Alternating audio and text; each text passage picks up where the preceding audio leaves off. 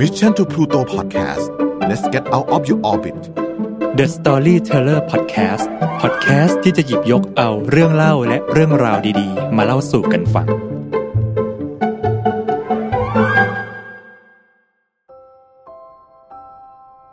สวัสดีครับเพื่อนๆทุกคน ยินดีต้อนรับทุกคนนะครับเข้าสู่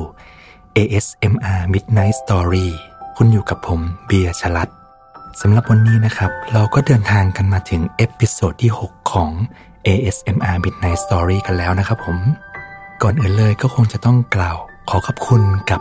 feedback และ comment ของทุกๆคนเลยนะครับผมก็มี feedback เข้ามาหลากหลายช่องทางแล้วก็หลากหลายรูปแบบนะครับ บางคนก็บอกว่าฟังแล้วรู้สึกง่วงนอนเหลือเกิน อืม อันนี้ผมก็ถือเป็นคำชมแล้วกันนะครับผม หวังว่าจะไม่ใช่เพราะว่ามันน่าเบื่อนะครับ แน่นอนครับ อย่างไรก็ตามฟีดแบ็กทุกอันนะครับ เราก็จะนำมาพัฒนาและปรับปรุงให้ดีขึ้นเรื่อยๆ และสำหรับคนที่เข้ามาฟัง ASMR Midnight Story นะครับ มีคำแนะนำนิดนึงครับ เพื่ออัตรรสในการรับฟังเรื่องราว ผมแนะนำนะครับ ถ้าพวกเรามีหูฟัง โดยเฉพาะถ้าเป็นหูฟังที่เป็น noise cancelling นะครับ จะเป็นอะไรที่ดีมากๆเลย เพราะจะทำให้เราได้ยินรายละเอียดของเสียงของบรรยากาศ ที่ประกอบเรื่องราว นิทานดีๆทำให้เรารู้สึกผ่อนคลาย และสนุกสนานไปด้วยกันสำหรับค่ำคืนนี้นะครับ The Storyteller ASMR Midnight Story เราก็จะมานำเสนอนิทานเด็กสอนผู้ใหญ่ สร้างแรงบันดาลใจและให้ข้อคิด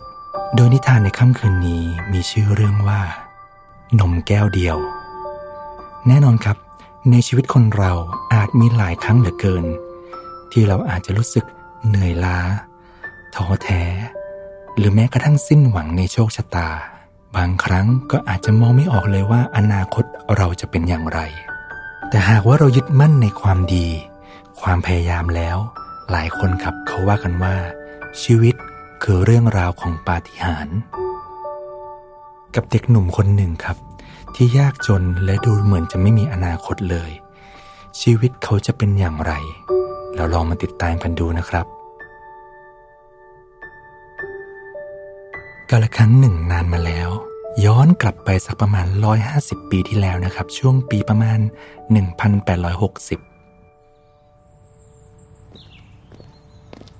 เด็กชายคนหนึ่งครับ ชื่อว่าฮาวเวิร์ด ฮาวเวิร์ดมาจากครอบครัวที่ยากจน หน้าที่ของเขาครับ เขาจะต้องเดินขายของตามบ้านเมืองต่าง เขาขายทุกอย่างครับที่เขาสามารถหามาขายได้ โดยเหตุผลเดียวก็คือ เขาต้องหาเงินครับ เพื่อเงินเนี่ยจะได้ไปจุนเจือครอบครัว ในขณะเดียวกัน ก็จะได้สามารถส่งตัวเองเรียนหนังสือได้ด้วย กระดาษปากกาดินสอครับ มีกระดาษปากกาดินสอมาขายครับ โอ้ คุณป้าครับ ให้ผมช่วยไหมครับฮาวเวิร์ด เสนอตัวขณะที่เดินไปที่บ้านของคุณป้าคนหนึ่งและเห็นคุณป้ากำลังเขย่งตัดสวนในต้นไม้อยู่ โอ้ ขอบคุณมากเลยฮาวเวิร์ด หนูนี่น่ารักเสมอเลยนะเฮ้อพูดจริง ๆ นะเนี่ย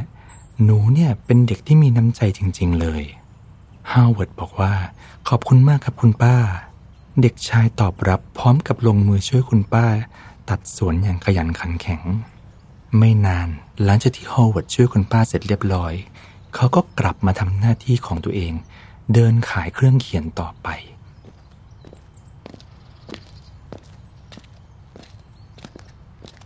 เดินไปได้สักพักหนึ่งโฮเวิร์ดก็ไปเจอเด็กกลุ่มหนึ่ง มีกระดาษปากกาดินสอมาขายจ้า พวกนายอยากได้กันบ้างไหม เอาไปใช้ที่โรงเรียนได้ดีเลยนะ เด็กเหล่านั้นก็ตอบว่าโฮ้ยโฮเวิร์ดเรามีครบหมดแล้ว ใช่ใช่ พ่อเราอะเพิ่งซื้อปากกาแล้วก็กระดาษกล่องใหญ่มาให้เมื่อสัปดาห์ที่แล้วเอง ฉันว่าเธอไม่ต้องขายแล้วล่ะ เธอมาเล่นกับพวกเราดีกว่า อืม ขอบใจที่ชวนนะ แต่วันเนี้ยฉันต้องขายของต่อจริง ๆ วันเนี้ยยังขายไม่ได้เลย อะโอเคโอเค งั้นก็ตามใจนายละกัน เฮ้ย พวกเราปะเราไปเล่นกันต่อเถอะหลังจากนั้นโฮเวิร์ดก็เดินขายของต่อ แต่ในขณะที่โฮเวิร์ดกำลังเดินออกมาจากเด็กกลุ่มนั้นเอง เขาก็ได้ยินเสียงดังโวยวายออกมาจากเด็กกลุ่มนั้นโฮเวิร์ดหันหลังกลับไปมอง และพบว่ามีเด็กคนหนึ่งในกลุ่มนั้น หกล้มและมีอาการเจ็บที่เท้าเป็นอย่างมากโฮเวิร์ดไม่รีรอ เฮ้ย พวกนายหลีกทางหน่อย นี่นาย นายไปเอาผ้ามาส่วนนายไปหาน้ำเย็นมานะ เร็วๆเลย ว่าแล้วโฮเวิร์ดจัดการทำการปฐมพยาบาลให้กับเด็กคนนั้นทันที เวลาผ่านไปสักครู่หนึ่ง อะโอเคแล้วล่ะ แต่นายอย่าเพิ่งขยับเท้านะ อาการน่ะมันจะค่อยๆดีขึ้น ตอนเนี้ยอาจจะเจ็บนิดหน่อย กลับไปบ้าน ไปพัก แล้วห้ามใช้ข้อเท้าสักสองสามวัน เดี๋ยวนายหายแน่นอน โอ้ ขอบคุณมากเลยโฮเวิร์ด ฉันรู้สึกดีขึ้นมากๆเลย อืม นายรู้ไหมโฮเวิร์ด ฉันว่านายเนี่ยน่าจะเป็นหมอนะ เด็กอีกคนหนึ่งก็พูดขึ้นมาว่า ใช่ใช่บุคลิกนายกับความสามารถนายเนี่ยเหมาะจะเป็นหมอจริง ๆ โฮเวิร์ดเดินจากไปเพื่อขายของต่อ จริง ๆ แล้วโฮเวิร์ดก็มีความคิดที่อยากจะเป็นหมอเนี่ยแหละ นั่นเป็นเหตุผลที่เขาตั้งใจเรียนเป็นอย่างมาก ในขณะเดียวกัน เขาก็พยายามหาเงินและเก็บหอมรอมริบเพื่อหวังว่าสักวันหนึ่ง เขาจะมีปัญญาจ่ายค่าเทอมในโรงเรียนแพทย์ แต่คิดไปคิดมา เขาก็ยังรู้สึกว่าเงินที่เขาเก็บในตอนนี้ยังน้อยมาก และดูเหมือนจะไม่มีหนทางที่จะไปสามารถเรียนในโรงเรียนแพทย์ได้เลย ในที่สุด หลังจากที่โฮเวิร์ดตะเวนเดินขายของมาตลอดทั้งวัน เขาก็รู้สึกเหนื่อยล้าเป็นอย่างยิ่ง และนั่งพักลงที่ใต้ต้นไม้ใหญ่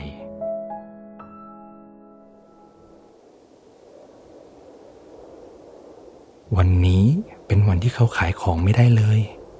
โฮเวิร์ดรู้สึกเหนื่อยล้าและหมดหวังมาก เขานั่งแล้วก็คิดในใจไปเรื่อยเปื่อย เฮ้อ เป็นหมอเหรอ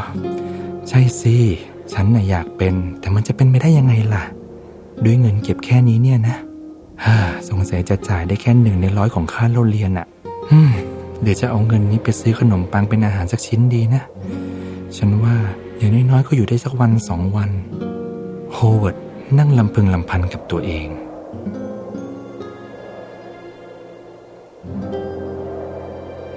เฮ้ย นี่ฉันกำลังทำอะไรอยู่เนี่ย ฝันอยากจะเป็นหมอ แต่มันจะเป็นไปได้อย่างไรอะ่ะ ไม่ต้องพูดถึงเรื่องซื้ออาหารหรอก แค่เอาเงินก้อนเนี้ยไปซื้อน้ำประทังความหิวได้สักพักหนึ่ง แค่นี้ก็คงเป็นปาฏิหาริย์แล้วละสำหรับวันนี้ แม้ว่าโฮเวิร์ด จะรู้สึกสิ้นหวังเป็นอย่างยิ่งในวันนี้ แต่เขากลับรู้สึกว่าท้ายที่สุด เขาไม่สามารถนั่งท้อแท้อยู่ใต้ต้นไม้แบบนี้ตลอดไปได้ สุดท้ายโฮเวิร์ดจึงตัดสินใจออกเดินขายของต่อ ทั้งทั้งที่วันนี้เขาจะเหนื่อยและท้อแท้อย่างไรก็ตาม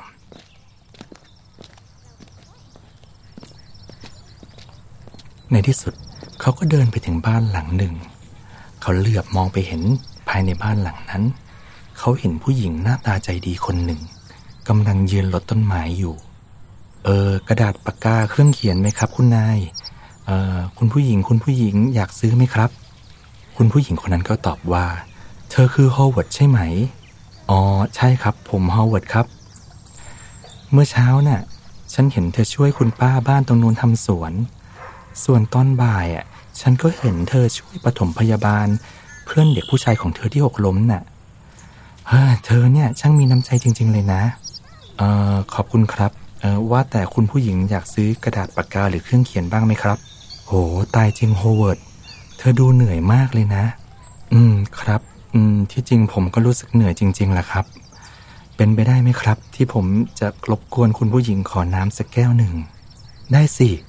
งั้นเธอเข้ามานั่งรอในบ้านฉันก่อนได้เลย ดีไหม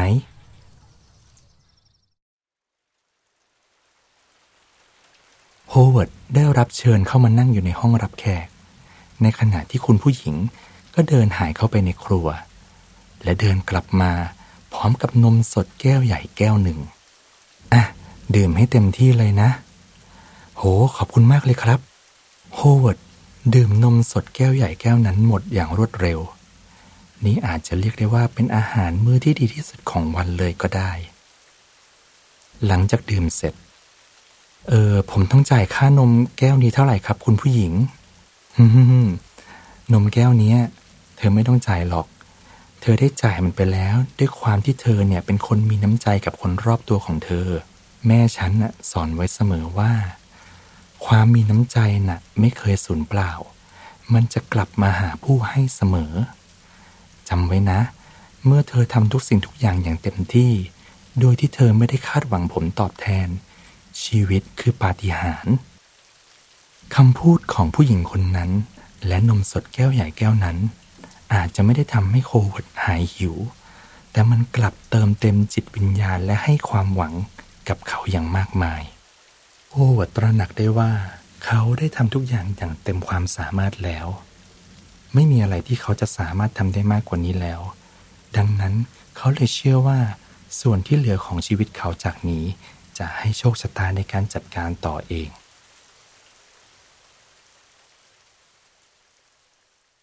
เวลาผ่านไปนานกว่า 20 ปี คุณผู้หญิงที่เคยให้ความช่วยเหลือโฮวดในขณะนี้เธอกำลังป่วยหนัก หนักจนในละแวกที่เธออาศัยอยู่นั้น ไม่มีคุณหมอคนไหนที่จะสามารถรักษาเธอให้หายได้เลย คุณพ่อได้เข้าไปพูดคุยกับคุณหมอ คุณหมอครับ ผมต้องทำอย่างไรให้เธอดีขึ้นได้บ้าง อืม หมอคิดว่าทางเดียวที่จะสามารถช่วยเหลือลูกสาวคุณได้เนี่ย คุณจะต้องพาเธอไปรักษาที่โรงพยาบาลในเมืองนะ หมอคิดว่าที่นั่นเป็นที่เดียวเท่านั้นที่จะสามารถรักษาเธอได้ ในที่สุด คุณผู้หญิงก็ถูกส่งตัวไปรักษาต่อที่โรงพยาบาลในตัวเมือง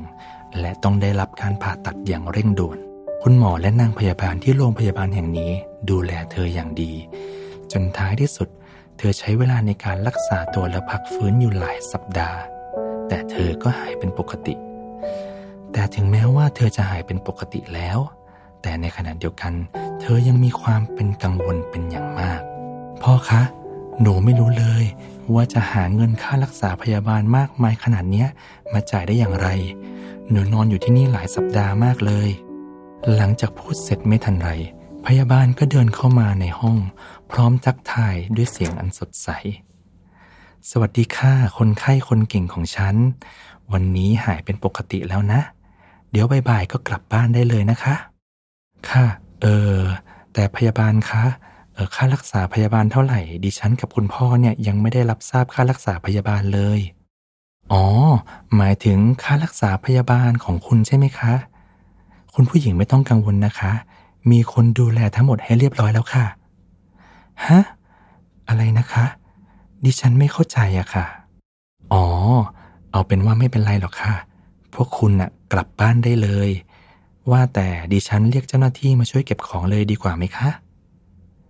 หลังจากนั้นพยาบาลก็เดินหันกลับไป สักพักเขาก็หันกลับมากล่าวว่า อ๋อ เกือบลืม คุณหมอฝากเอกสารชุดนี้เอาไว้ให้คุณนะคะ พยาบาลได้ยื่นซองจดหมายให้กับคุณผู้หญิง หลังจากที่คุณผู้หญิงได้เปิดออก ภายในจดหมายนั้น มีใบเสร็จค่ารักษาที่ระบุรายละเอียดทั้งหมดอยู่ แต่ที่หัวใบเสร็จนั้นเองมีข้อความเขียนไว้ว่าชำระเรียบร้อยแล้ว คุณผู้หญิงเห็นดังนั้นรู้สึกประหลาดใจเป็นอย่างมาก เธอจึงตรวจดูใบเสร็จอย่างละเอียด จนเหลือบไม่เห็นข้อความด้านหลังที่เขียนว่า ชำระเงินเต็มจำนวนแล้วด้วยนมหนึ่งแก้ว ทันใดนั้น ความทรงจำในอดีตของคุณผู้หญิงคนนั้นก็ปรากฏขึ้น ใช่ครับ เด็กชายผู้หิวโหยคนนั้น ที่เธอเคยมอบน้ำใจให้เมื่อหลายปีก่อนด้วยนมแค่หนึ่งแก้ว บัดนี้เขาได้เติบโตขึ้นมาเป็นหนึ่งในคุณหมอที่เก่งที่สุดในเมืองนายแพทย์โฮวาร์ดหลายปีก่อนเธอมอบความหวัง ความศรัทธา และปาฏิหาริย์ให้กับเขา และอย่างไม่คาดคิด ในอีก 20 ปีต่อมา เขาคือคนที่ช่วยเหลือชีวิตของเธอเอาไว้ในที่สุด นิทานเรื่องนี้สอนให้รู้ว่า ความดีไม่เคยสูญสลาย มันแค่รอเวลาที่เหมาะสมในการให้ผลตอบแทนครับ ดังนั้นจงหมั่นทำความดี แม้อาจจะยังไม่ได้เห็นผลตอบแทน พอเพียงแค่เราลงมือทำความดีครับ จิตใจของเราก็จะได้รับผลตอบแทนด้วยการรู้สึกดีแล้ว ท้ายที่สุด ไม่มีใครรู้หรอกครับ ว่าชีวิตเราจะเป็นอย่างไร แต่อย่างที่หลายคนบอก ชีวิตมักจะมีปาฏิหาริย์รอเราอยู่เสมอ เหมือนกับที่มีคนบอกเอาไว้ว่า life is miracle จบนิทานแล้วแต่ยังมีนิทานดีๆ รอให้ฟังอยู่อีกมากมาย ในค่ำคืนพฤหัสแบบนี้นะครับ สำหรับคืนนี้ ลาตรีสวัสดิ์ครับ